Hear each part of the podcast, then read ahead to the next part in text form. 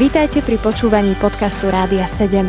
Naším vysielaním reagujeme na potreby ľudí v duchovnej, duševnej aj fyzickej oblasti.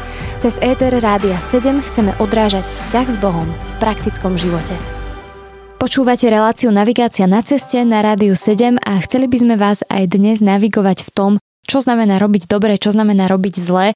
Skôr než prečítam, alebo teda položím otázku, sa poďme pozrieť na náš dnešný text, budem čítať z prvého listu Petra z 3. kapitoly 12. verš. Je tam napísané toto. Lebo oči pánové hľadia na spravodlivých a jeho uši pozorujú ich prozbu, ale prísna tvár pánova na tých, ktorí robia zlé. Takže moja dnešná otázka je, že ako môže kresťan spoznať, že už robí zle? Toto je veľmi naozaj dôležitá vec aj z toho textu, ktorý sme čítali. Vlastne tam vidno, že pán Boh hľadí na tých, ktorí robia dobre a na spravodlivých, pozoruje na ich prozby a je dôležité naozaj byť poviem, v poriadku pred Bohom, nerobiť zle. Na druhej strane vidím mnohokrát, že ľudia cez toto sa dostanú do takého stavu, takého paralizovania, takej neschopnosti vôbec niečo robiť, lebo stále ako keby môžu vojsť do toho, že stále sa kontrolujú, že či nerobia hriech. A ja chcem povedať, že potrebujeme byť ako malé deti. Potrebujeme byť ako malé deti, keď sa učia chodiť. Oni sa nezastavia pri tom, keď e, nestúpia úplne dobre alebo spadnú, ale zdvihnú sa a znovu idú.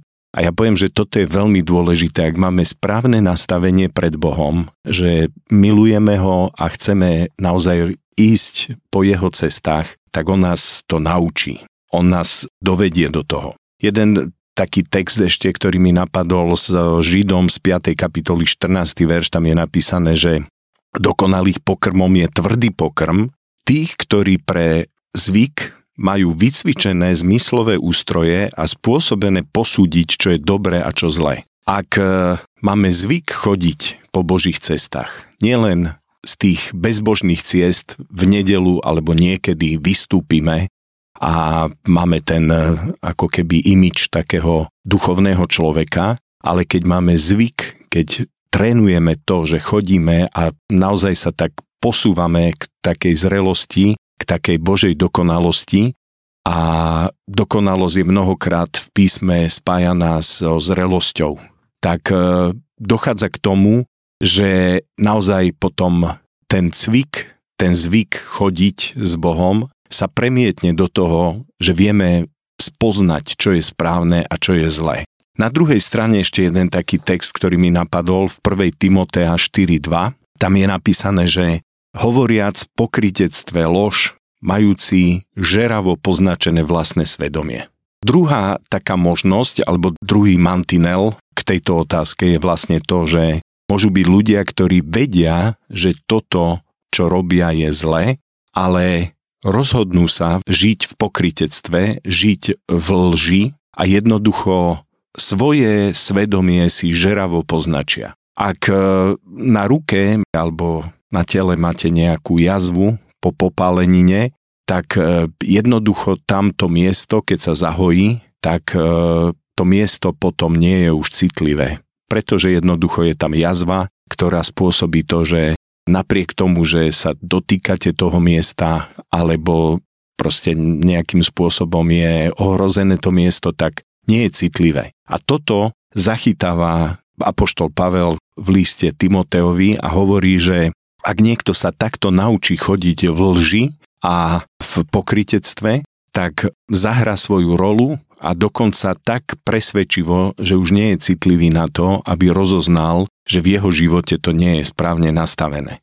Čiže ja poviem, že tu tá otázka celkovo je veľmi, veľmi hlboká. To nie je len o tom, či už robím zle, ale je o tom, že Boh je pripravený a jeho oči hľadia na spravodlivých a jeho uši pozorujú na ich prozby. Jednoducho Boh chce požehnať svoje deti, chce požehnať tých, ktorí sú spravodliví v zmysle Božieho slova, sú ospravedlnení od svojich hriechov a majú pokoj blížiť sa k Bohu.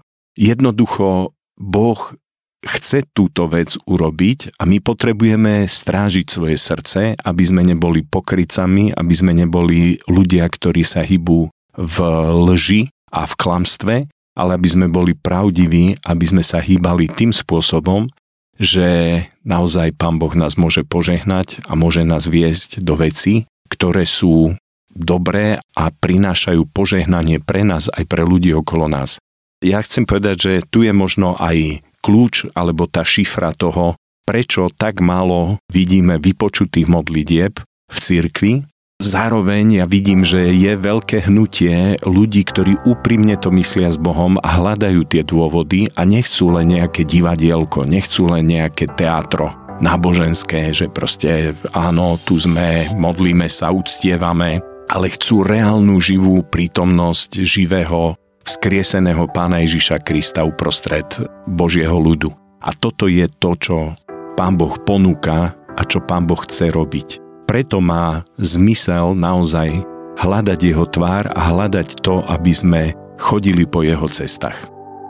Počúvali ste podcast Rádia 7. Informácie o možnostiach podpory našej služby nájdete na radio7.sk.